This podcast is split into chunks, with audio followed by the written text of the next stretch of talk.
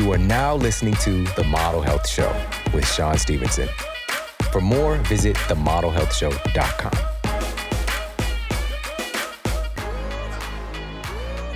Welcome to the Model Health Show. This is fitness and nutrition expert Shawn Stevenson, and I'm so grateful for you tuning in with me today. Name something that is more impactful on your happiness, on your success, on your health than your relationships. Our relationships have a truly deep impact on our sense of joy, on our sense of empowerment, our sense of peace. But on the other side, they can also be a deep source of pain, of anguish, of turmoil, of disruption. We often don't think about just how much our relationships impact our livelihood.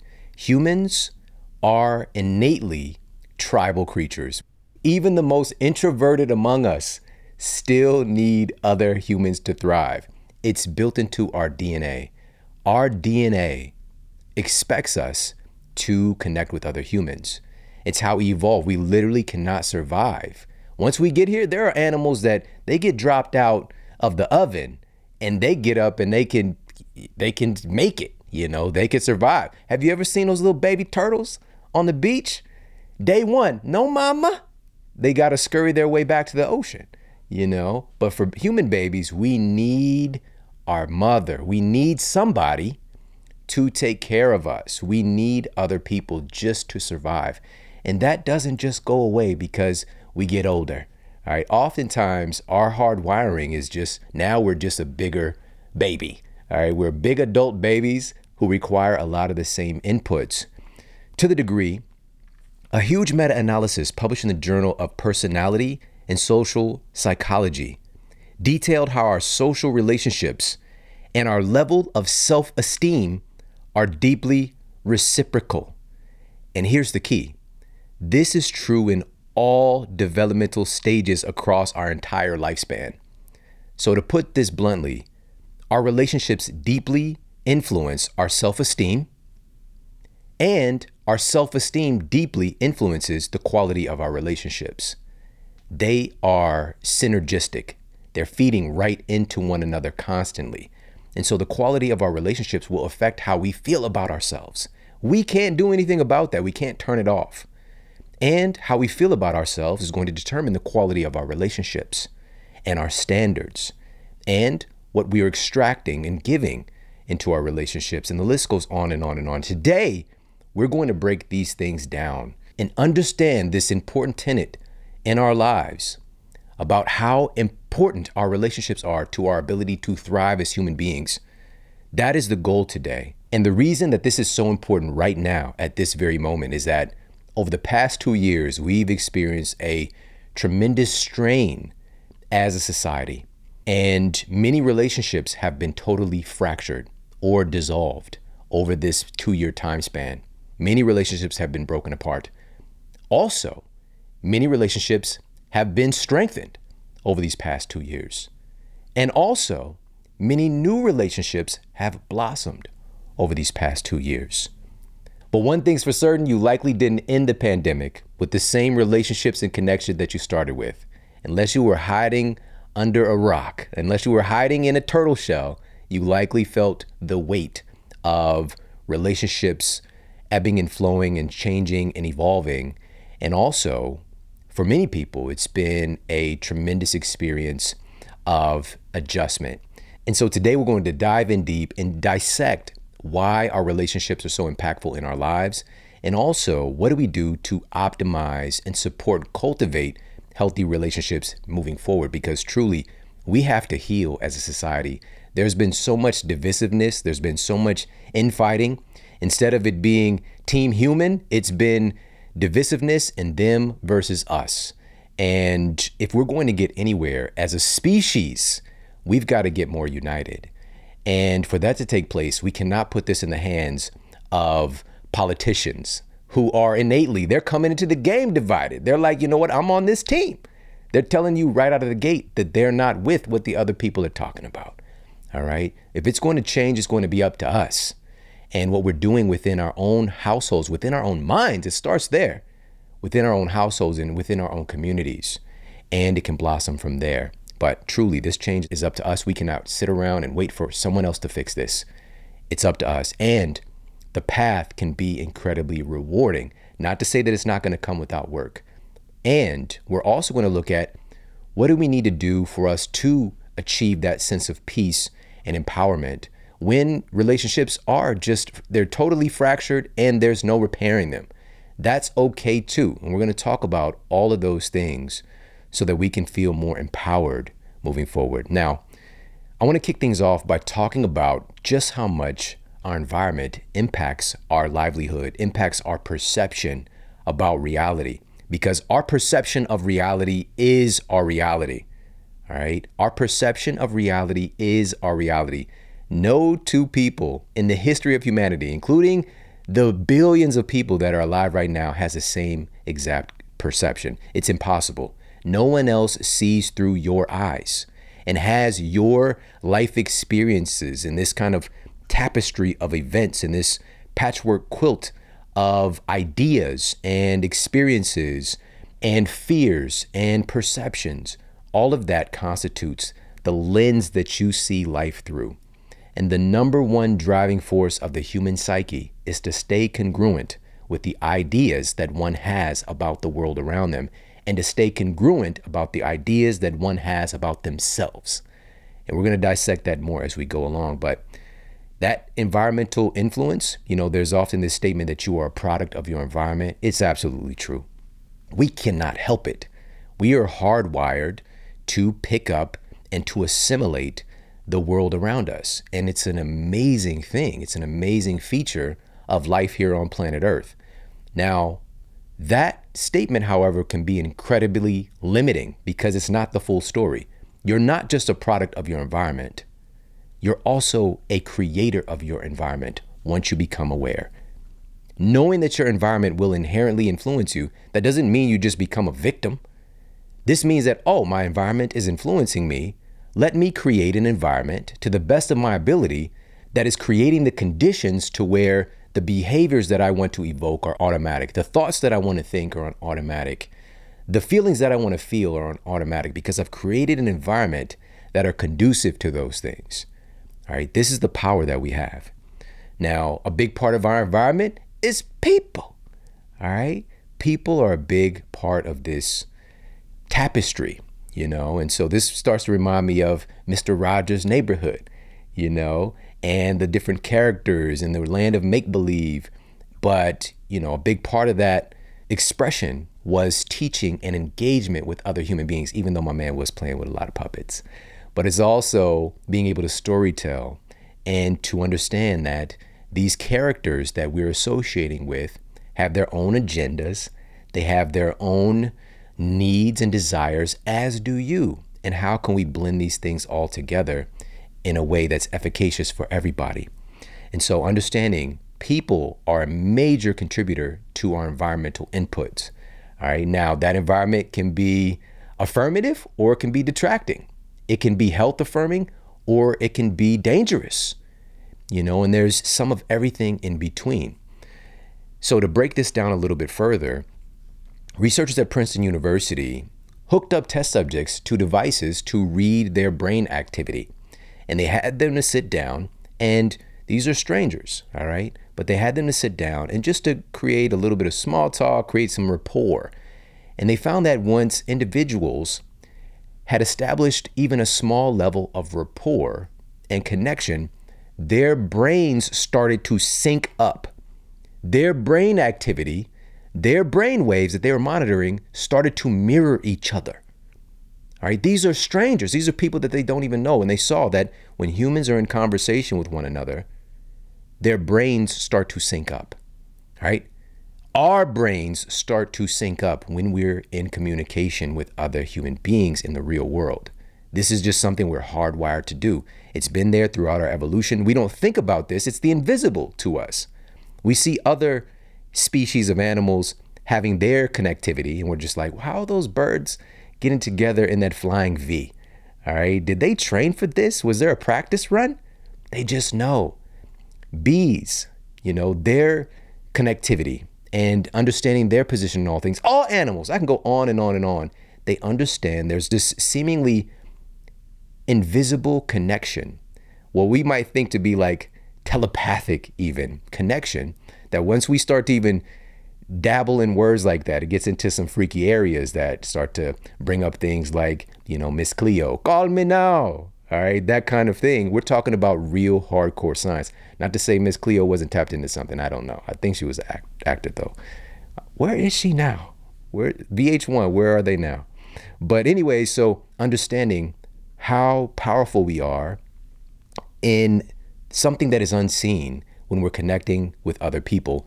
And I'm saying how powerful we are because we will inherently influence the people that we're connecting with, and they will inherently influence us. All right. Your brains start to talk to each other and start to sync up. Your mannerisms, if you've ever noticed this, and I've definitely I've been a student of human behavior for a long time, so I notice it, and I and I notice myself doing the things and how we pattern the people that we are around. All right, especially if we're in a one-on-one conversation, we tend to sit the same way. We we tend to do the same things with our hands. We just start to mirror each other. It's a natural human instinct to do that. It's just something that's it's it's disarming for the person that we're talking to. It's kind of like I'm like you, right? But then once people know these things, they can manipulate the system, right? And there's many great pieces of you know data and documentaries that highlight how folks who are you know looking to scam people or you know manipulate folks they're taking on these deep psychological human traits and using it against other people right? Even in kind of cool ways like magicians might do stuff like that you know? Like they understand human psychology they do certain things to get your attention to go one way while at the same time they're pulling a beautiful dove of peace out of their fanny pack. All right. So I was just watching um, Peacemaker on HBO Max, uh, starring John Cena. Very, very different type of show. But I think it was called the Dove of Peace is his symbol. But anyway, so they're doing these very purposeful things, understanding human psychology and how we relate to each other and relate to the world, and leveraging that psychology to make something remarkable happen. So again, we're exuding these behaviors, whether we realize it or not, now is the time to be more empowered in it. And the biggest takeaway is who is your brain syncing up with? Who are you allowing your brain to start to mirror? Are you conscientious about that? Because wouldn't now be a time for you to be more intentional in who you are surrounding yourself with? Now, to take this a step further, we've actually been able to identify specific neurons in the brain that are exhibiting this mirroring behavior. In fact, they're called mirror neurons. All right, mirror neurons. And I was first introduced to this science in the more recently discovered social brain, right? So it's dubbed the social brain of humans by Dr. Daniel Goleman. All right, Dr. Daniel Goleman. And Did one of my all time favorite episodes with Dr. Daniel Goleman many years ago. He's one of the people that I had to talk to and to get out to more people because of the impact that he had on my thinking. So we'll put that episode for you in the show notes. Definitely an instant classic.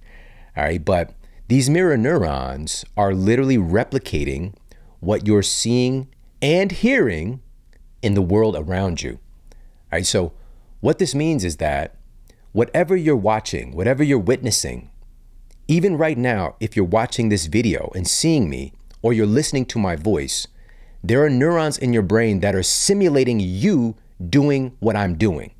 Right? There are mirror neurons that are literally simulating you being the one who is doing what I'm doing.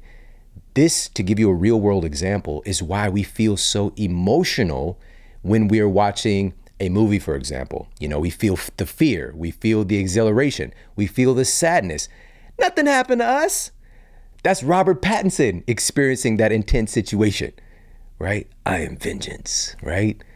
That's him, but we feel connected to it. We feel a visceral connection because we're witnessing it, and there's part of our brain that's simulating us being involved. Very, very powerful stuff. So, and again, this is for what we're watching, what we're listening to.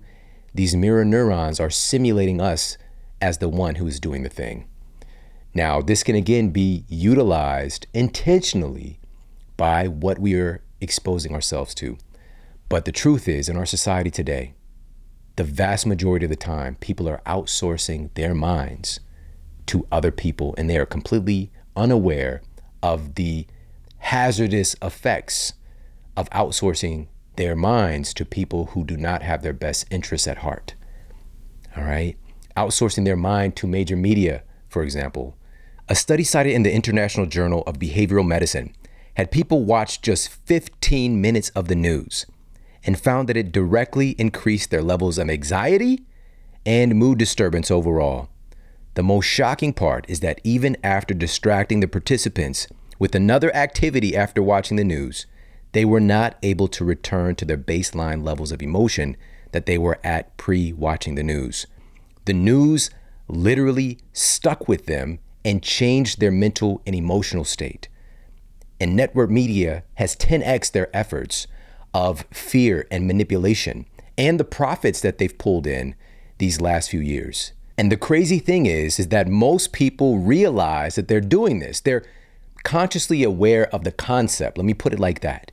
Because for example, in the 1970s, when the first Gallup polls were conducted, approximately 70% of Americans said that they trusted in the honesty and accuracy of the news.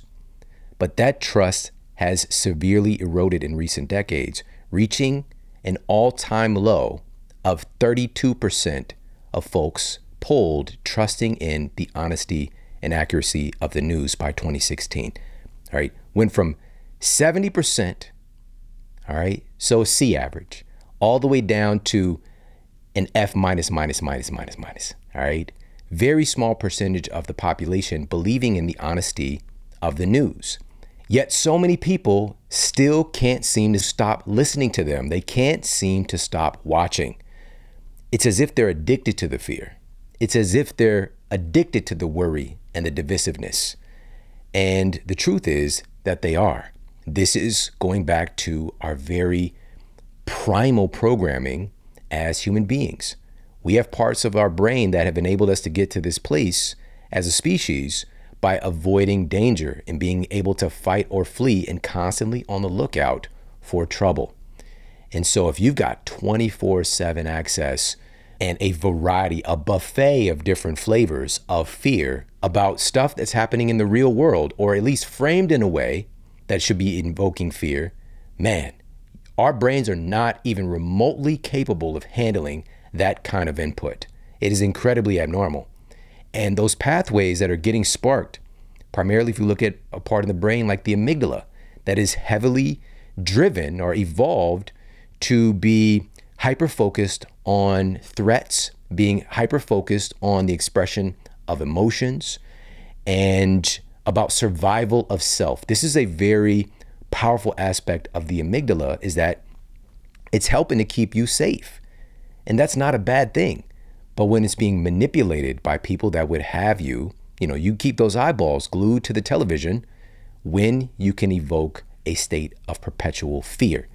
And that's what it's designed to do. Yet again, people just can't seem to stop listening to them.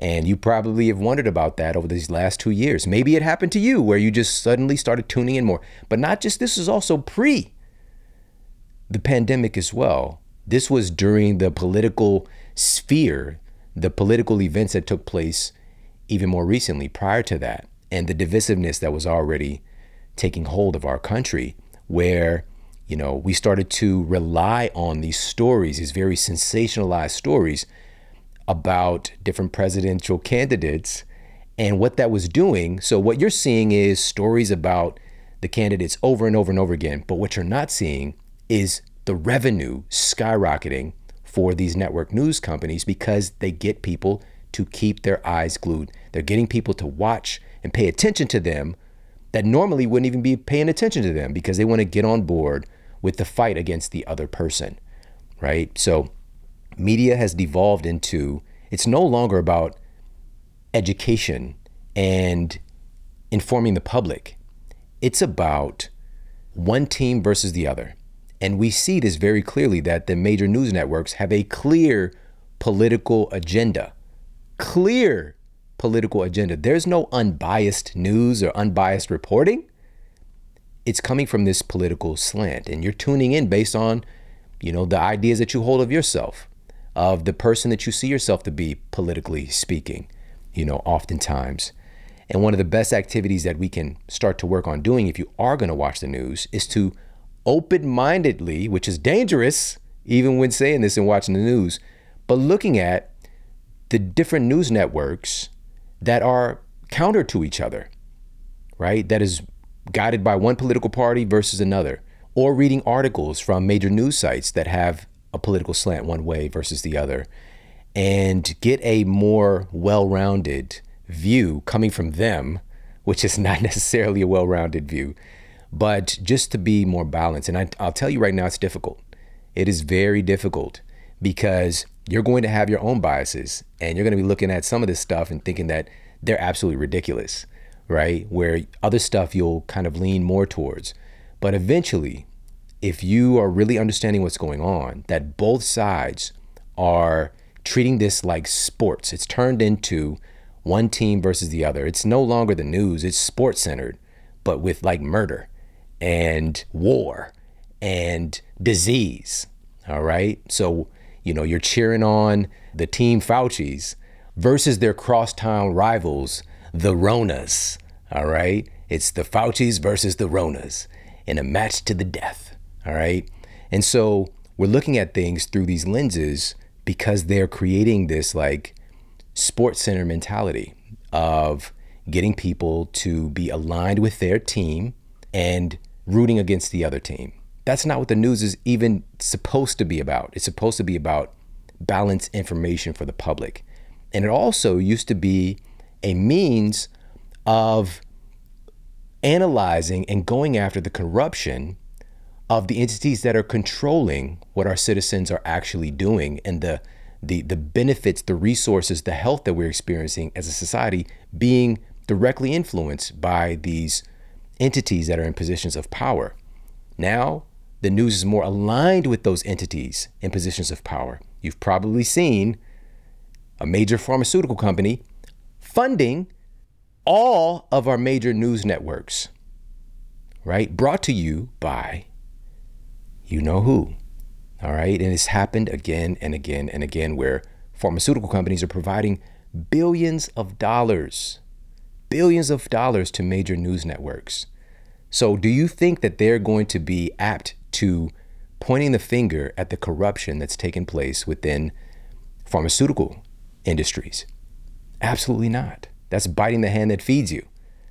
All right. They're not going to talk about the fact that Pfizer was caught illegally experimenting new drugs on children in Nigeria. They're not going to talk about the fact that Pfizer was ordered to pay the largest healthcare fraud settlement in the history of the Department of Justice. They're not going to talk about the fact that Pfizer was the first major pharmaceutical company to be convicted of a RICO violation, which was created, RICO litigation was created to help to bring down organized crime syndicates. They're not going to tell you that. They're not going to talk about the fact that Pfizer was caught suppressing and manipulating their data for their drug Prempro that ended up causing breast cancer in countless women and killing our citizens. I can go on and on and on and on. But the media's message, their segments brought to you by Pfizer. How is that even a thing? How is that even a thing? So that's what we're dealing with right now as a society. And so if you're wondering why our friends and family members, maybe we had already gotten the memo like, yeah, of course, the news lies to us and it's manipulative and it's just trying to drive fear and all these things. But then the right conditions happen and suddenly they can't stop watching the news. They're getting their education from the news and from so called health officials that are making their appearances on those same media networks. I thought that we had this handled. That's something that you might think. I thought that we had come to this agreement that the media is not trustworthy. Why are we devolving? You know, and of course, people can create what we tend to do when we're making poor decisions is that we justify them. We use our highly evolved brain to prop up and justify reasons to make excuses as to why we're doing a hurtful behavior. All right, we're very good at it, by the way. You know, because we have a nation of pretty intelligent people and, and very, a very educated nation overall. And when you start teaching smart people wrong things, when you start teaching really smart people things that don't work, they're going to become very good at justifying things that don't work. They're going to become very good at imploring you and teaching you to do things that don't work. Now, for me, I'm a results guy. We don't have to look very hard at our society to see how that's gone for us. If we just take the domain of healthcare, for example, and what we've been taught, and we can take a look at the conditions of food and resources in our environment, and just take a look at the resources and what we've been taught. What has the outcome been? Well, here in the United States, congratulations, we are the most chronically diseased nation in the history of human civilization by far. By far. I've often shared these stats. I will not hesitate on any occasion to share them again. We're about to hit 250 million United States citizens being overweight or obese. Right now, prior to the pandemic, we were almost at 45% of our citizens being clinically obese prior to the pandemic. Since then, things have not gone very well. That number has gone up significantly. The numbers are still being collected, but it's not going to be pretty. Something that was supposed to happen, we are supposed to hit 50% 2030. Guess what? We're going to get there faster if we haven't already hit it. All right. 130 million of our citizens prior to the pandemic had diabetes or prediabetes. About 60% of our citizens have some degree of heart disease, the number one killer, on, on most occasions for years. All right. More than half of our population ticking time bomb. And again, as you know, we can go on and on and on with the state of things, but the question is how do we get to this place? And what can we do to move on from it? Because a big part of this, as we're discussing today, is the quality of our relationships. Because I promise you, if you're in healthy relationships with people who are healthy and you're in a community, it's not going to be a situation where, you know, you guys are hanging out and talking about ideas and service, and then you're just like, hey guys, hold up. Let me go hit up this McDonald's drive through. I'm trying to get those two first. There's two apple pies for a dollar. And I know about that life because I was about that life. All right. I'm trying to get me an unhappy meal. Excuse me, happy meal, bro. All right. You're not going to tap out of that health affirming community. If you're a part of that community, you're hanging out with healthy people who would never set foot into a McDonald's unless they had to piss really bad. If you're hanging out with us, we're not going to pull up at the drive through. We're not going to pull up. We're not going to run for the border. All right. Taco Bell is what I'm talking about. We're not going to be hitting up the Taco Bell. All right.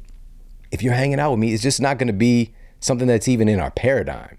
It's it's like that is like a blur. That stuff doesn't exist. We're so focused on health and real food, that stuff becomes irrelevant.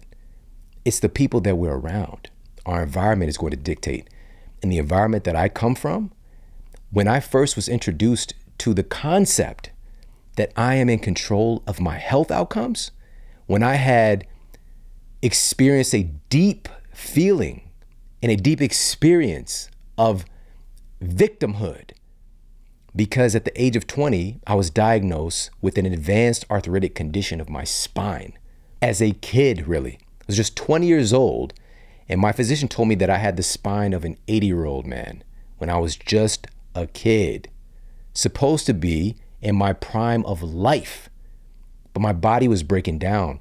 I was in immense pain. I was on all these medications, right? So I had my little combo of Celebrex and Tylenol PM that would help me sleep at night, right? And that was the life that I was living while at the same time trying to be the first person from my family to graduate from a university as I was sleeping on a mattress on the floor in Ferguson, Missouri. And all that that entailed as well. And as soon as I set foot out of my apartment complex, the first thing I see as soon as I leave the driveway is a liquor store right there. And I bust a right, I see the liquor store. I got Lee's Chicken right here, got a fish fry place, Chinese food restaurant, but not like a nice Chinese food restaurant, which you might have conjuring up in your mind if you're not from where I'm from. This is where You go in, you're getting pork fried rice, you know what I'm saying? You're getting your hot braised chicken, and you're talking to the person through bulletproof glass. All right. There, there's like a rotating thing for you to put the money in, for them to roll the food back out. That's what I'm talking about. All right. There's no health being served up in this establishment. Dairy Queen's right there, Papa John's, Domino's, Taco Bell's right there. Steak and Shake. If you got a couple extra dollars, you know that the Steak and Shake is a little bit more expensive. It seems like a little bit more fancy. Then Arby's was right there, which I still to this day do not know anyone who pulled up at that Arby's. I know that I didn't, but it was there nonetheless. I guess they was getting paid. Then there's another Chinese food place, Krispy Kreme's, Burger King, Jack in the Box, and there was a Wendy's right there as well. All of this, this was just if I went right and within a mile, just turning right. Don't even get me started if I turn left. Don't even get me started if I turn left. I'm surrounded by this. There was no gyms in my area. There was no gym. There's no yoga studio. I didn't know what yoga was. And so for me, it was my commute to the university. That's where I found some solace. That's where I found some some resources. But guess what? I had to be a student at the university to be able to utilize that. And so this entire time when I'm dealing with this health issue, I'm feeling like a victim because the environment is telling me that I'm a victim. The repetitive thought in my mind every single day was, why me? Why me? It was on repeat. It was on loop in my mind all the time. Why me? And why won't somebody help me? Why won't somebody help me? Which was very uncharacteristic of the person that I had evolved to be prior to that diagnosis, right? I had all of these years of figuring it out, being in conditions, very volatile conditions growing up, where I had to be my own man at a very early age, where I had to figure stuff out, where I had to pick myself up, where I had to work, where I had to do the impossible. I was about that life. But as soon as I got that permission slip, you have an incurable condition, I took it. This will give me permission to stop trying. This will give me permission to stop fighting so hard. I've been fighting so hard all my life. Now I get a permission slip to just stop, to give up. And I took it. And the thing is, that permission slip said, no one's gonna blame you. No one's gonna blame you. Shawn, you have this incurable condition. They said you can never improve. You're going to have to deal with this for the rest of your life. Woe is me, poor Shawn. And I took it. And what happened was there wasn't a sense of peace. There wasn't a sense of, of, of, of ease and of grace. What happened was my life continued to spiral downward. I thought that I had hit a low point. But man, rock bottom, rock bottom is low, low. All right. So not only am I dealing with this so called incurable condition, now I've two years of eating the very same foods that put me in that state, making my body out of absolute garbage. Now, guess what? Now I'm overweight. On top of that, I was at least a fit guy. You know, I had the outer appearance of fitness, though I was made of a lot of, you know, hydrogenated french fries. But now I lost that part of my identity. Now the mental anguish sets in. Now the feeling of being ex- excluded from the rest of society because I was embarrassed is kicking in. Right? All of these things set in to the degree that I was faced with a choice. It took two years, diagnosed at the age of 20, and about halfway through my 22nd year on this planet, so I was about 22 and a half, I was faced with a choice. After I saw the final doctor in the series of people I was seeking out to, like, please help me.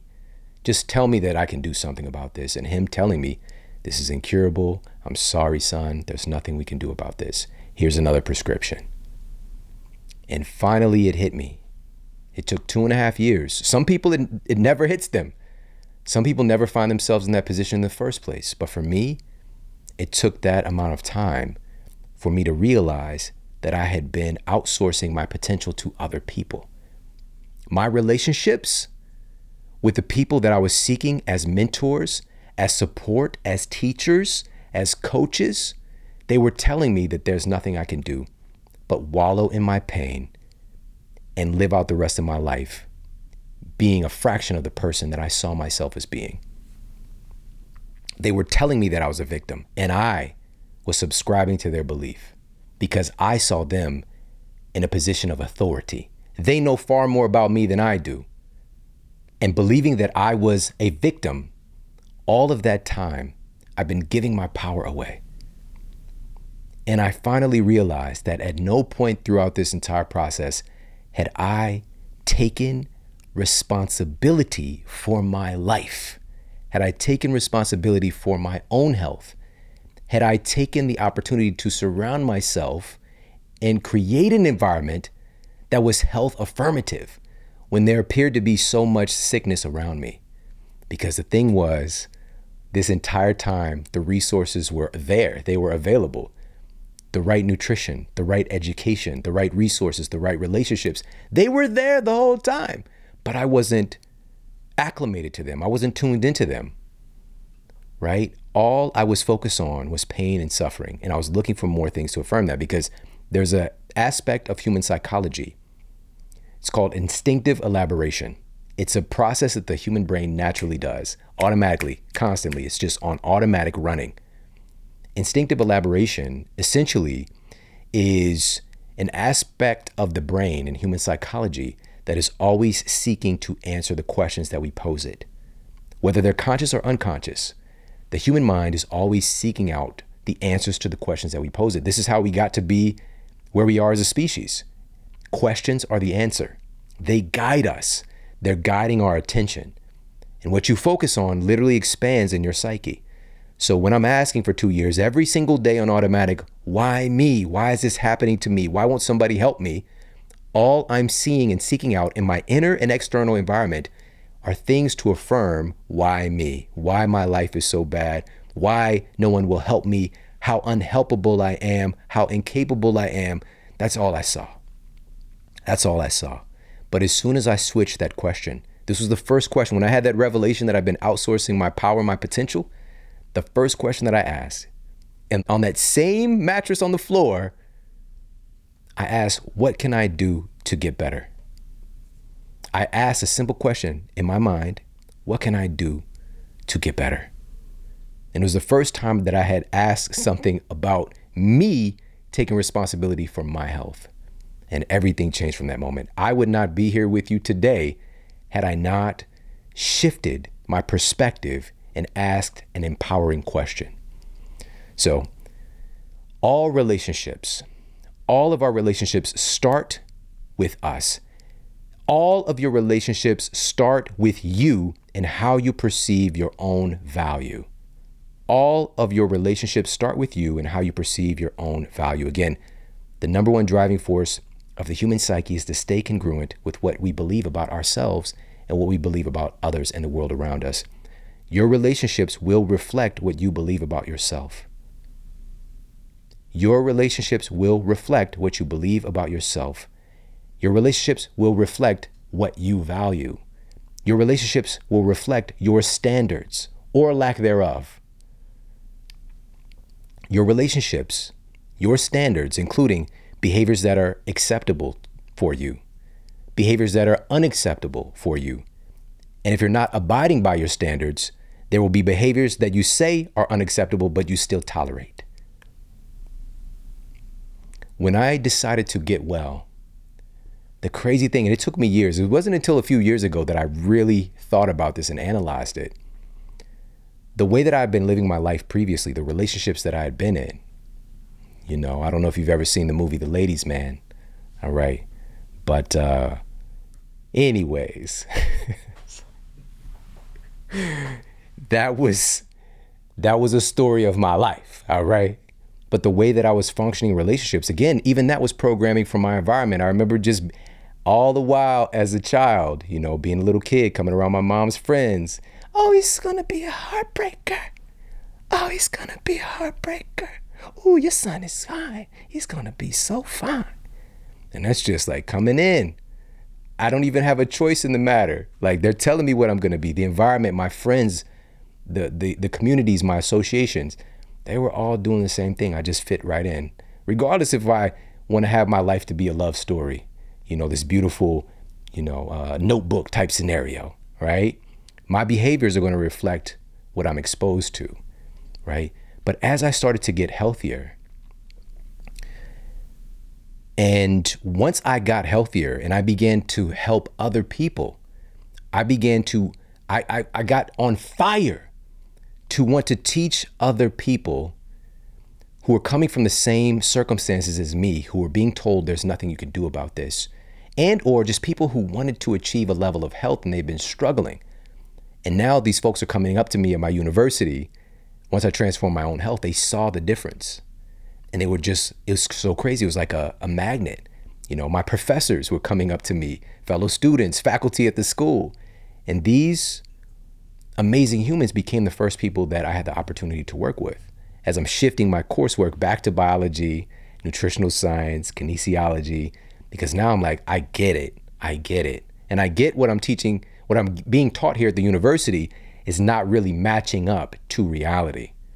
All right. There's a lot of rote memorization, understanding of concepts, but there's very little application in the real world as of what constitutes real human health. That wasn't matching up. And so I saw the disconnection as well. How can I make this make sense for this person? When I'm in biology class learning about this mitochondria, who gives a about mitochondria when you're just trying to pass this class? There's no connective tissue to me as a human being, why that matters. And I sought out to find ways for other folks to understand and to appreciate the magic that's happening within the cells of our bodies, right? And so as I'm doing this, and as I'm just completely driven to be of service and feeling this unexplainable, uncontrollable energy to want to serve and support others, coming from a place where I was very self centered. My life, up until that point, I had been very self centered, not because I wanted to. I was always was always a good person. I never sought out to harm others or anything of that nature. But I lived in an environment where I had to watch my back. I had to be careful. I had to, you know, even within my own household, it could be dangerous. You know, there have been countless, countless violent events taking place in my under my own roof. You know, and so that creates this this psychology where safety and focus on self gets developed, right? But I didn't realize that. And so that had been a part of the outpicturing of my behavior. But that container that I was trapped in, I exploded out of it. I burst out of it. And I went to the other extreme of like, my life is all about service to other people. And I'll tell you, even today, every single day of my life, as soon as I wake up, as soon as I'm aware that I'm aware that I'm awake, I ask, how can I serve today? Still to this day. But I also ask, what is it that I can do today to experience more health, vitality, and happiness? I asked something for me too. It took a long time because I was so, I went to the other extreme. And you can lose yourself in service, which is definitely a more altruistic life. But we have to strike a balance because I need to be healthy and I need to be good in order to serve at the highest level and re- really reach my capacity of service. And so, me dedicating my life to service, my old relationship patterns, simp- they just didn't fit together. It was like puzzle pieces that just don't fit together. Right? And so I didn't it wasn't intentional that I stopped hanging out with the same people, the same behavior patterns in, in relationships. All of that just kind of dissolved because I was so focused on being healthy myself that type of stuff just didn't resonate anymore. You know, and it was because of a change in my environment. So the environment under my roof, yes, now I'm surrounded by these books and these, you know, different lectures that I'm listening to. But I'm spending a lot more time at the university gym, working with clients, studying, of course, outside of school, and going across town to get to the health food store because there's nothing close to me, but I was just like, it became automatic. Oh, this this is where I go. No matter where you are, no matter where you are right now, you know, regardless of what people say, you know, because what tends to happen is that people start with the excuse making, right? When they see somebody achieve some level of success, it, we tend to go like, oh, that's good for you to say, or that's easy for you to say. Of course, you sleep good. Like, when, you know, I might share some some strategies for improving sleep quality, right? And you know, 99% of people are like, oh, that's amazing. I didn't know that, or I'm, I'm definitely applying this. Oh, this is something I do as well as residents. But there's gonna be that 1%, at least 1% of people who start with the excuse making. At least 1% for most people. But I, I tend to do things so heavily other oriented and empowering that it can be difficult for you to deny it. All right. But somebody can be like, well, that's easy for you to say. You probably have like the nicest mattress and the thousand count, thread count sheets, and you're like sleeping in lotion, basically. It must be easy for you to say you can sleep good. Right? All the while, they don't realize that I started improving my sleep when I was sleeping on a floor in Ferguson, Missouri, by myself with nothing. And they set in with the excuses. And that's what disempowers them. That's why they won't achieve success because they're automatically shooting down their own potential because it's those people. So we've got to stop with the excuse making, with the myth making, and understand how powerful, no matter where we are, no matter where we're starting from, no matter what we've been through, we can absolutely create the life and the success and the health that is possible for us. But again, as we're talking about today, our relationships are critical in that. Okay, now we're about to transition into five specific attributes of healthy relationships. But before we get into that, I just want to reiterate this point that being that relationships start with you and how you perceive your own value, I want to ask you a question. Are you actively getting better as a human being? Are you personally, have you made a conscious decision that you are proactively improving yourself? Because a big connective tissue for relationships and for us to carry the perception, carry that charge, that energetic charge and belief. We can have moments of happiness and positivity for sure, but we can exist in that state more often and think the thoughts that we want to think when our brains are healthy. And this is a fact. Because as we shared on a recent episode with Dr. Daniel Amen, the world leader, he is the number one person in the world in neuroscience and SPECT imaging, actually looking at the brain and understanding literally seeing what's happening in the brain when the brain is healthy, when you're experiencing various mental health challenges. Because in this field of psychiatry, we're often treating symptoms based on conversations and not actually acknowledging the organ itself that is the expression of our mental health, right? So, being mentally healthy, if we're talking about happiness, it's a brain function primarily. And so we have to have healthy cognition, healthy brains. Now, I want to ask you a question. Do you think that the majority of Americans have healthy brains? Ooh. You know the answer to that. You know the answer to that because our brains are literally made from the food that we eat.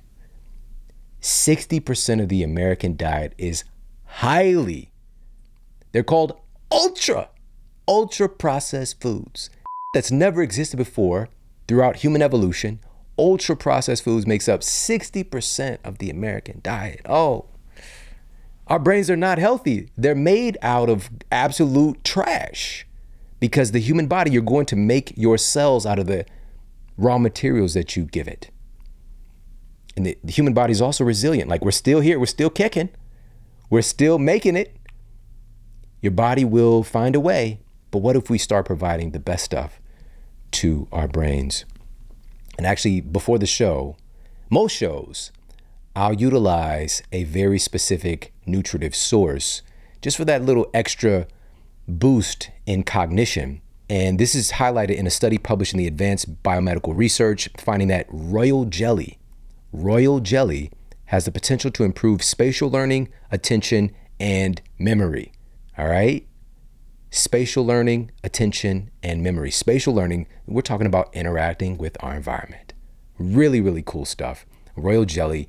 This is what exclusively the the queen bee is dining on. The queen bee is living like years, a couple of years, versus the worker bees, a few months. All right. It is like night and day difference. And royal jelly also has well established antimicrobial, anti tumor, and anti inflammatory properties. It's also been found to facilitate the differentiation of different types of brain cells. And to top it off, researchers in Japan discovered that royal jelly has the power to stimulate neurogenesis in the hippocampus. The benefits go on and on. For me, it's always like, okay, why? How, what is it about this substance that's so remarkable for human cognition and brain health? And a big part of that is that royal jelly contains a significant amount of acetylcholine. All right, acetylcholine is a neurotransmitter found in both the central and peripheral nervous system. In the central nervous system, more specifically your brain, acetylcholine is a major player in attention, memory, and other executive functions. Now, anytime we're talking about bee products, we've got to save the bees. We've really got to focus on sustainable beekeeping more so than ever. Not just this concept of like just leave the bees alone. Just because of what we've done to the environment, bees are not doing good. We need more people engaging in beekeeping to help to remedy the situation. This is a major driver of pollination and the thriving of other plants in our world. We need bees in this relationship. And the only place that I'm getting my royal jelly is focus on growing the population of bees and sustainable beekeeping. Plus, they're making sure that it is the cleanest possible bee products because also bees are going to be picking up and also there's these ridiculous pesticides and all just kinds of this absolute ridiculous stuff that's going into the environment that's going to be coming through your bee products. And you want to make sure that you are not bringing in nefarious substances with the great stuff that you're trying to get. And so they're testing for 70 plus pesticide residues, including heavy metals like arsenic and cadmium and lead, and also analyzing, making sure that there's no nefarious bacteria like E. coli and salmonella and mold, and the list goes on and on. The only company that's doing this at this level is Beekeepers Naturals. Go to beekeepersnaturals.com forward slash model. That's B E E K E E P E R S naturals.com forward slash model, and you get 25% off taken off automatically at checkout. Nothing else like it. They just bumped up this discount. I still don't know why they did it. I got to talk to them because wow, this is a great offer. I hopefully, oh, I don't know how long they're going to keep this offer around, but it's 25% off. Their nootropic that features royal jelly is called Be Smart. All right, Be Smart. And also in that formulation with the royal jelly, they also have one of my all time favorite things, Bacopa. A randomized, double blind, placebo controlled human trial published in 2016 found that after just six weeks of use, Bacopa significantly improved speed of visual information processing, learning rate, memory consolidation, and even decreased anxiety in study participants. Great stuff. Be smart from Beekeepers Naturals. Go to beekeepersnaturals.com forward slash model. All right, now let's get into these five attributes of healthy relationships. All right, so number one, these are the specific character traits that you'll see consistently in healthy relationships, number one is that healthy relationships help you grow. Now, relationships, just for them to be healthy, does not mean that they're going to be easy all the time. Our relationships are meant to challenge us, to challenge our thinking, to challenge our humanity, and to bring out the best character traits that often lay dormant within us, to be able to, to have an, an active playing field where you're able to perspective take to see things from other people's point of view. It's a constant exercise in humanity. Now, this doesn't mean that we're swinging to the other side where it's growing from abuse. We're not talking about that. We're talking about a healthy amount of growth and development because of the relationships that we have in our lives. So, number one, healthy relationships, number one attribute, they help you to grow. Number two attribute, there's mutual contribution. All right, there's mutual contribution. if you've experienced relationships where you are the one who's giving and giving and giving, and the other person is taking, taking, taking, that's not a relationship that's based on mutual contribution. Because within all relationships, we need our cup filled as well. It might not be in the same context, because even as I'm talking about giving, I'm not just talking about cashing people out. I'm talking about being there for people. I'm talking about being a listening ear. I'm talking about having their back. I'm talking about providing them with resources. The list goes on and on and on.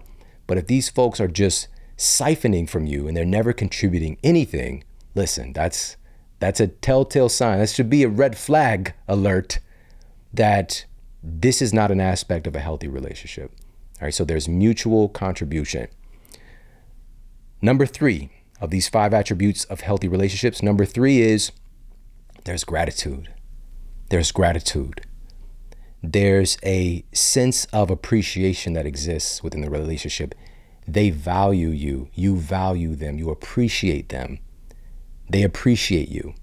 Now, in the day to day, especially, and by the way, this is in the context of all of our relationships, whether it's familial, whether it's romantic, whether it's a work relationship, whether it's a community relationships, whatever the case might be, all of these things apply. All right. So there can be times, of course, where you might fall off on the gratitude a little bit and you can start to take somebody that you love deeply and maybe you have these other character traits for and, and attributes for but the gratitude has kind of fallen off a little bit. And you can start to see it because the opposite of gratitude is focusing on what the other person isn't doing, right? Or you feeling like they're focusing on what you're not doing. Gratitude is an instant remedy when you can start to remember and acknowledge just how much someone else is bringing to your life, right? And especially in the context for me right now, thinking about our intimate relationship, you know, your your significant other. Chances are they're bringing a lot of value, especially if it's a, a healthy, loving relationship. They're they're doing a lot of things in your life that you might take for granted. It's kind of a natural human tendency is to get a little bit jaded by things that we are just acclimated towards. You know, um, there are folks who are able to, for example, live in the sunny state of California. You know, they born and raised here, and never go to the beach or they don't appreciate that the weather's always nice. And I'm coming into the scene like, man, like this is crazy. Like, you don't understand. I have I have not gotten used to the fact of the sun being present most of the time. It just blows my mind, right? But you can get jaded if it's the thing that you're used to.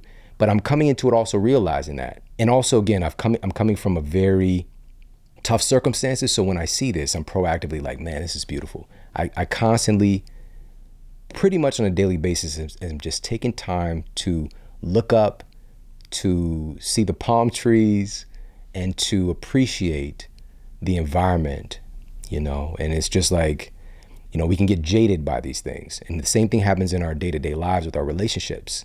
We can get used to somebody, you know, making sure that we have something to eat or you know we can get used to somebody showing up and really providing at the level that's necessary to keep everybody, to keep the lights on, you know? So cultivating that feeling of gratitude is one of these key attributes of healthy relationships. And just to be clear, again, there can be ebbs and flows of these attributes, but overall, healthy relationships are going to have these five qualities. Number four is there's respect. All right, respect. Aretha Franklin was on that. All right, she understood because it's respect for you as a human being that is most important. This is probably one of the most critical because when you lose respect, you lose the relationship. When you lose respect, you lose the relationship. So, being able to contribute to the upliftment and acknowledgement of you as a human being is absolutely critical to a healthy relationship. Respect, respect, respecting the the, the innate value that that other human exudes, and respecting who they are as a person, what they bring to the table. There's many different layers of respect, but respect is a critical ingredient. And number five of these attributes of healthy relationships, number five, there's honesty and integrity. Honesty and integrity. You want to know something really remarkable about honesty? Honesty provides a sense of certainty and a sense of peace for that person in a very uncertain world. It provides a sense of peace and certainty in their lives when they know that you are an honest human being. It provides, it puts the mind at ease. They don't have to worry about dishonesty. There's enough uncertainty in the world. Providing that is absolutely remarkable. At its core, honesty is an act of kindness. Honesty is a platform on which you can help each other to grow and to be able to honestly analyze things that you may need to work on, what they may need to work on, what you may need to let go of, what they may need to let go of. Being able to have this honesty and to be able to to be honest about things that need improvement or that just don't need to be a part of the relationship or whatever the case might be. Being able to have honest conversations and be able to trust in the honesty of the other person. But, but to be clear though, honesty is not a weapon, all right? Because honesty can also be utilized in a detrimental way because you know you're on the the mindset that I'm just being honest. You know, I'm just being honest here, but Billy, you're an asshole. All right. That might not be the honesty that we're looking for. Sometimes I mean Billy might be. He might be. Right? But sometimes we're just kind of leaning into that and this concept of like ultra honesty that's moving forward here because honesty is coupled with number four again, which is respect. Honesty plus respect. That's where the magic happens. All right. So, honesty is an act of kindness. When somebody knows that you're not being dishonest, and what that does is it puts their mind at ease. It gives them a sense of peace and a sense of certainty in a very uncertain world. And I mentioned this is honesty and integrity. What integrity is, integrity implies trustworthiness and incorruptibility. You want to be with somebody, you want to have relationships with people who are incorruptible. They're not going to turn on you because of a check, or they're not going to turn on you because of a certain condition takes place. They're not going to turn on you because of a piece of fabric covering your face. All right? That's what honesty is, and that's what integrity is. All right? Being incorruptible. So this leads to a bonus here of these five. A bonus one would be the quality of a great relationship is that they have your back. They have your back. You can trust and believe that they've got your back.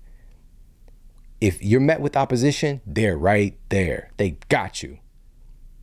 Not people that abandon ship, not people that flip on you and go to the, you know, the other extreme. That's not that's not good business. You know, that's not a real healthy relationship. So, if you feel like somebody doesn't have your back, you really need to analyze that and think about that. Because that's one of the prerequisites to having a healthy relationship. Because it's healthy relationships that we need right now more than ever. Healthy relationships and bringing communities together require us to have an open mind. This is another important tenet. We must be open to new ideas. And you've probably seen a huge lack of that the last two years. We must be open to people having differing points of view than us, but still respect their right to their point of view. We must be open to people having differing lifestyles than us, but still hold a space for them to live the lifestyle that they see fit. Yes, we must absolutely have an open mind, but as Walter Kotschnig said, don't keep your mind so open that your brain falls out. So, this goes back to having our principles and our standards. Keeping an open mind, absolutely. We must be open to being wrong. We must be open to new ideas. We must be open to new perspective. That's humanity. As soon as it's a one size fits all, as soon as it's this is the only way or you're ostracized and out, that's a problem. We must have the capacity to have an open mind and to be understanding. Now, however, we're not so open minded that we are harming ourselves. We're not so open minded that we lose ourselves. We're not so open minded that our brain falls out. So, this goes back to our original tenet that our relationships are there to help us to grow. But this does not mean necessarily, of course, that our relationships are supposed to be easy. But the key here is just because I'm saying it doesn't mean that it's going to be easy, this does not mean that you have to suffer. You need to continually grow, but you do not have to expose yourself to suffering. So, with that being the context of moving forward and creating healthy relationships and moving our society forward, we have to stop settling. You've got to be clear on what you want and also having standards, and we need to cultivate those things now more than ever because oftentimes the toxicity of really poor quality relationships, it's taking up so much space in our lives, especially our mental space. When we're just holding it open for that toxicity that can have a tendency to keep pulling us down. When we finally have the audacity to say, enough is enough, I love you from over here, but I'm letting go of this negativity. I'm letting go of this damage. I'm letting go of this being this one sided relationship. And what happens is you start to make room. You start to make room for better to come in that you could oftentimes not even see because it's so consumed with the negativity. And again, this doesn't mean that the negativity or the negative relationship can't be uplifted over time, but that is no longer your responsibility if you've put in the time and the effort and this is somebody that you love and you care about. You do not have to run yourself into an early grave to try to prove your love to someone else or how much you care about them or whatever the case might be because you're taking away your life energy from being of service and bringing light and love to the people who actually give a damn, who have their hand up and saying, hey, listen, I appreciate you. I got you. So, what we need to do is go through eight critical signs that you need to make some adjustments in your relationships starting now. And we're going to do that right after this quick break. Sit tight, we'll be right back. Few people know that regularly drinking coffee has been shown to help prevent cognitive decline and reduce the risk of developing Alzheimer's and Parkinson's disease. This attribute, referenced in the journal Practical Neurology, is yet another reason why intelligent coffee consumption makes the list of best neuronutritious beverages. Another study featured in the journal Psychopharmacology uncovered that drinking coffee has some remarkable benefits on mental performance. The researchers found that intelligent coffee intake leads to improvements in alertness, improved reaction times, and enhanced performance on cognitive vigilance tasks and tasks that involve deep concentration. Now, why am I stressing intelligent coffee intake? This means acknowledging the true U shaped curve of benefits and not going ham on caffeine. The data clearly shows that some coffee, a cup or two a day, and the accompanying caffeine is a great adjunct for improved mental performance. But going too far starts to lead to diminishing returns. So we want to make sure that we're getting an optimal intake of coffee. And again, not going overboard. But also, coffee is best when it's not coming along with pesticides, herbicides, rodenticides, fungicides. These chemical elements are clinically proven to destroy our microbiome terrain. So, destroying the very microbiome that helps to regulate our metabolism, regulate our immune system, the list goes on and on. Obviously, we want to make sure that those things are not coming along with the high quality coffee that we're trying to get these benefits from. And also, what if we can up level the longevity and neurological benefits of the coffee by combining it with another clinically proven nutrient source? Well, that's what I do every day when I have the organic coffee combined with the dual extracted medicinal mushrooms from Four Sigmatic. And if we're talking about optimal cognitive performance and the health of our brain, the protection of our brain, there are few nutrient sources like lion's mane medicinal mushroom that pack these kind of benefits. Researchers at the University of Malaya found that lion's mane has neuroprotective effects, literally being able to help to defend the brain against even traumatic brain injuries. It just makes the brain more healthy and robust. So, again, this combination of medicinal mushrooms plus organic high quality coffee is a match made in nutrient heaven. Go to foursigmatic.com forward slash model. That's F O U R S I G M A T I C dot com forward slash model to get 10% off their incredible mushroom elixirs, mushroom hot cocos, and mushroom coffees. Again, that's foursigmatic.com forward slash model. And now back to the show. All right, now we're going to dive into eight signs that you need to make some adjustments in your relationships or even potentially let some relationships go. All right, now I'm saying adjustments because we can change the proximity of the relationship, right? Or based on what we're going to go through, you might have the revelation that it's time to let this relationship go. So, number one of these eight signs that you need to make some adjustments in your relationships or even let the relationship go. Number one is when the relationship brings you more hurt than happiness. You have to start to honor your happiness. You have to start to honor your peace. If you have a relationship in your life that is constantly hurting you and you keep justifying that or you keep ignoring it and the suffering has outweighed the happiness, this would be a great time for you to make an assessment and decide if you're going to adjust this relationship or even move on from this relationship. But it starts with you valuing your own happiness. Now, number two of these eight signs that you need to make some adjustments in your relationships or even let a relationship go. Number two is they only come around when they want something. All right. They're disappearing into the night. You turn around, they're gone, Batman style, right? You turn around, ghost, Patrick Swayze until they need something. They pop up and they're DMing you, they're calling you, you know, they're talking nice to you. Then they get what they want, then they disappear again. They crawl back up under the rock or they go back to the dark streets of Gotham or whatever. They disappear. They're not around unless they want something from you. We have to acknowledge when this is taking place in our lives because oftentimes scenarios like this tend to happen for people who you really love, you deeply love, and you've probably done a lot for them. But the thing is, you're not doing them any good, any service is temporary. You're putting a band aid on a gaping wound in their life because they are not stepping up and becoming responsible for their own life.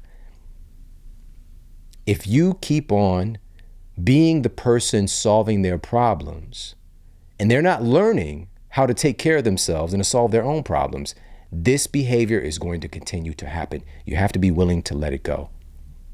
All right. So, again, this goes back to that contribution, mutually contributing to the relationship. That's a healthy relationship. If they just come around when they want something, that is not a healthy relationship in any form or fashion. All right, moving on to number three on these eight signs that you need to make some adjustments in your relationships or even let relationships go. Number three is the relationship is causing you to sacrifice your own integrity. The relationship causes you to keep compromising and acting out of your own character just to make them happy, just to appease them. This could be, and again, all of these are not just about intimate relationships, but also family relationships, extended family relationships, work relationships, community relationships, you know, relationships in your neighborhood. When you are compromising your own character in order to make them happy, in order to fit in with them. When you have a certain standard or tenet and you see the demonstration or disrespect of that tenet that you hold, maybe you have a deep value of honesty and integrity, and you're now exposed to a couple who's in a relationship that blatantly does not honor that integrity and honesty and they're kind of looping their way into your circle. You don't have to allow that. What we tend to do is just like accept people, you know, it's all good, you know, they'll get better over time. But when people show you who they are, believe them. All right. This doesn't mean that you don't allow them to do what they do. They just don't have to do it around you. They just don't have to bring their compromised integrity into your sphere where you constantly have to program yourself to ignore the red flag. All right, so I hope that that makes sense. If the relationship is causing you to sacrifice your integrity, for example, maybe it's even in a business context where you're putting money over your integrity, for example, man, people do a lot for a check, for real, you know? And so, but do you want to be that person? So, if, if the relationship is causing you to sacrifice your integrity, you might want to adjust that relationship, distance yourself from that relationship, and or eliminate let that relationship go so that you can make room for better number four here of these eight critical signs that you may need to make adjustments in a relationship or let the relationship go. Number four is you're staying in the relationship expecting that they'll change. Again, when people show you who they are, believe them. A lot of relationships have gone down the drain, com- caused a lot of pain and suffering with the hope, with the potential that it could be good. Now, I'm a product of potential, all right? My wife cashed out with me. She hit the jackpot, but I hit the jackpot with her, just to be clear. It, that's really the way that it goes. But she saw potential in me because she met me. I had that mattress on the floor, all right? I was living in Ferguson and I, man, I just wasn't, I wasn't really doing that great, you know, from some, from some perspective, from the surface perspective. But if you look just a li- just a little bit deeper, you saw she met me being of service. She met me working at the university gym and being so fo- I didn't even really notice her like that. I mean, I noticed who comes to the gym, but I wasn't like trying to holler at her any. I was so focused on being of service. And she saw that this dedication and my love of helping other people. She saw something in me. That potential was showing evidence you have to see evidence of the potential, not just the potential based on some airy fairy idea of what we think a person is supposed to be like. Let them express evidence of that thing, right? So I'm a product of somebody banking on my potential, absolutely. So it's not that we eliminate the potential, but staying in the relationship and continuously expecting them to change and become that person that you want them to be or that you expect them to be and is creating a lot of suffering and divisiveness and pain. Again, when people show you who they are, believe them. All right, moving on to number five on these eight critical signs that you may need to adjust a relationship or even let the relationship go. Number five is when they expect your world to revolve around them. When you have a relationship with somebody who outwardly demonstrates that they don't care about the challenges, about the pressures that you're experiencing in your own life and yet have no problem placing their problems on you, that is a serious red flag. If they're not concerned about what you might be going through, what's going on in your life, in your day, the pressures that are on you, and yet they have no problem dropping some random craziness on you or just talking out the way to you and causing conflict or whatever it is, not caring about what you have going on in your life, again, huge red flag when they don't understand how much their actions affect other people, when they don't understand how much their behavior affects you, that's a red flag.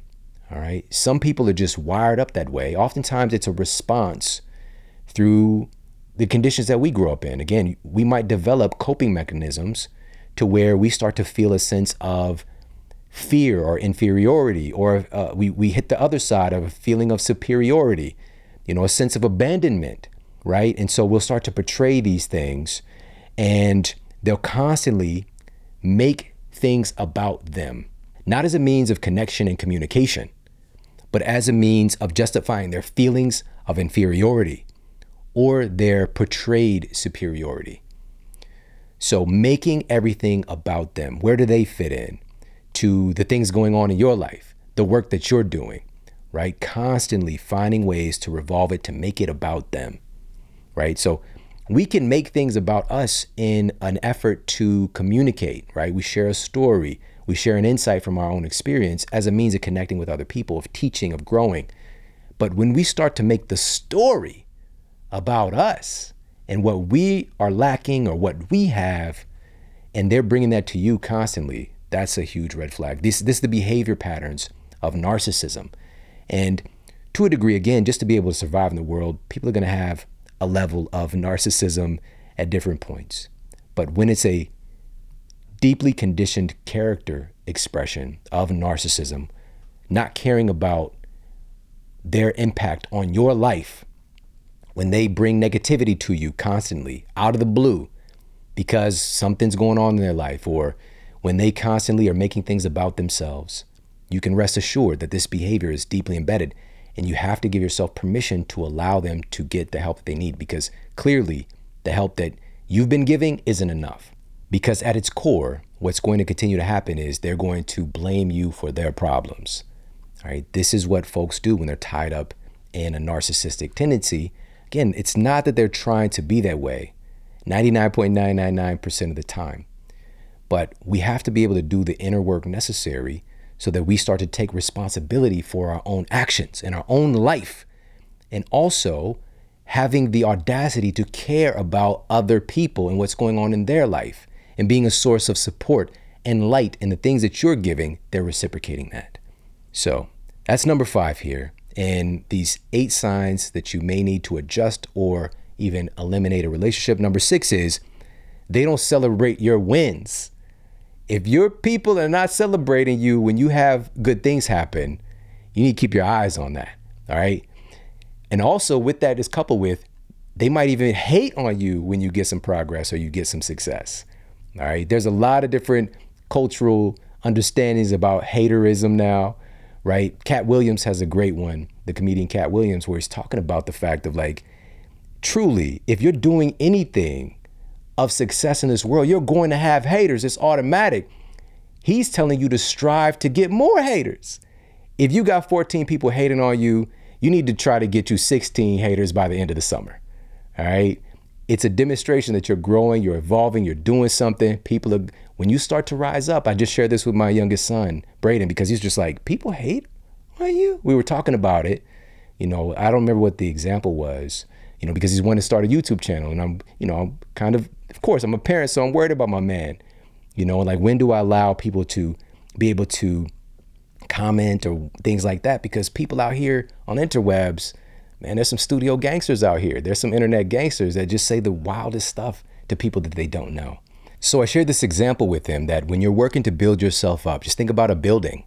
You know, you're a part of a city and you're growing yourself and you're building yourself up and working to be a skyscraper. That's a sense of inspiration and empowerment and resources. And other people have the same capacity, the same potential to build themselves up as well. But a lot of times people see what you've achieved and they start in with the excuse making and all the reasons that they can't. And so rather than them building themselves up and doing whatever is necessary, they'll work to try to tear your building down so that everybody's even again. And it's not often even intentional. It's just this psychological thing for people to be comfortable not growing or being feeling a sense of of threat of losing somebody that they care about and they're growing and becoming this skyscraper. And so when I shared this with him, he actually said, I love that example. That makes so much sense. And so I also pointed him to the fact that there's so much good to go around. There's so much opportunity. There's so many resources. And most importantly, resourcefulness as a people. We are so resourceful when we allow ourselves to be. Even from the worst of circumstances, we can rise up and we can be the greatest version of ourselves you know and so we all have that capacity so we want to stack conditions to where we have more people in our lives who are celebrating as we're growing who are cheering us on as we're raising and elevating ourselves to that dubai level stature you know and so it's just a really remarkable thing because especially today with the advent of social media and so much in our face we can easily fall into that trap of like you see somebody doing something like i could do that that could be me. That should be me. Rather than, well, make it you. Make another Hove. Do it. Do what is necessary. Build yourself up. Put yourself in position to be that person rather than putting that energy into tearing other people down. All right. Absolutely. There are people who are coming into the game with what appears to be more advantages. But man, if I've learned one thing in this life, your disadvantages can become your greatest advantages. And I had a load of disadvantages. And we can flip those things and we can make a powerful impact on the rest of the world. But we have to change our story. We have to understand how powerful we are to affect change on the world.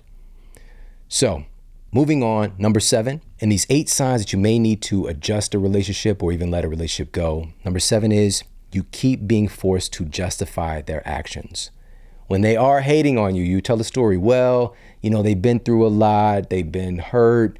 You keep on justifying their behavior, whether it's bringing direct vitriol towards your way, whether it's hate, whether it's them keep taking advantage of you and disappearing, them manipulating you, whatever the case might be, and you keep justifying their behavior. And I'm saying this from experience. I've done it. I've done it many times. Especially if we love people, we're going to have a tendency to give our heart, give our soul, step up in a bigger way to do something for them. All the while, we're justifying their actions when they take advantage of us. We got to clean that mess up moving forward. Number eight here. And finally, when your values simply don't align. Your values simply don't align anymore. There's this powerful statement that some people are in your life for a reason, for a season, or for a lifetime. And we have to be able to understand that there's going to be a change of seasons. There's going to be a reason from time to time that people come in and out of your life. And there are going to be people that are there with you for the long haul. And it's not always going to be the people that you think it's going to be that are fitting into these different positions. So when your values are not aligning anymore, that doesn't mean that you love somebody less or that you don't care about them. But in order for you to fulfill your soul's mission here on the planet, we have to be willing and have the audacity to adjust that exposure to the relationship, the position of that relationship in our lives, or even make room and let that relationship go. There's this quote from Big Sean that says, If it costs you peace of mind, it might be too expensive. I felt that. I felt that. And why it can be so difficult to let go of relationships that are causing us harm and constantly causing us irritation and we're facing vitriol and pain is that our brains get acclimated to these behavior traits and these habits. Oftentimes, repetition lays down that neural association. It's laying down more myelin where we just expect, oh, this is this is just how it is. Oh, that's just how they are. This is just how I respond. And we keep letting these things go on on automatic. When in reality, we have to take control of our thinking and be able to self assess and understand am I actually valuing myself? Am I actually valuing my time and my energy? and my love, where could I better be expressing and, and, sharing and giving this love that I'm taking from this place over here and putting it where it's not valued? That I might be taking from my kids to put into this relationship with somebody who doesn't appreciate it. All right. So it can be difficult because of literally the way that our brain gets wired up. But today it's about understanding ROR, return on relationships. It's the most valuable entity in our lives. If we're talking about ROI, return on investment, it's not that. That's cool, but ROR, return on relationship, has the biggest impact on our health, on our peace of mind, on our success in life, and the list goes on and on and on. You're going to be hard pressed to find something that's more impactful than the quality of your relationships. And I want to share one final word to summarize why this is so important to do at this time because over the last couple of years, we might have thought that our relationships were a certain way, but then we saw how just a piece of fabric can cause people to drop out of your life. We saw how a, a, a new drug hitting the scene can cause divisiveness within families and relationships that might have been existing for years. But the thing is, it's not these superficial things that cause the break in the relationship. That possibility was there all along. And now, what this is offered is clarity on who truly values you and who's incorruptible in their appreciation of you as a human being. We get the opportunity to make room for better. We get to see how politicization and this idea of certain political parties and people subscribing to camps can create so much tension between our citizens, right? Like right wing, left wing, it's the same bird. It's the same bird. We need to understand that we are one people. And of course, primarily seek out and cultivate healthy relationships. But we're doing that from a place of altruism and love for the people who might not agree with what we are doing, what we're about, and who might be living in an existence right now of negativity, of, of vitriol. But you're creating the condition, transforming the environment to where your love and your appreciation your expression of goodness and of service is going to inherently impact those people as well. That's the balance. And I appreciate you so much for making me a part of your life and being somebody who has the opportunity to have a relationship with you in your story. It means the world to me. It truly does. And listen, we've got some epic, I'm talking about epic master classes and incredible guests coming up for you very soon. We're just getting warmed up. I appreciate you so much for tuning in. Take care, have an amazing day, and I'll talk with you soon. And for more after the show, make sure to head over to themodelhealthshow.com. That's where you can find all of the show notes. You can find transcriptions, videos for each episode. And if you got a comment, you can leave me a comment there as well. And please make sure to head over to iTunes and leave us a rating to let everybody know that the show is awesome. And I appreciate that so much. And take care. I promise to keep giving you more powerful, empowering, great content to help you transform your life. Thanks for tuning in.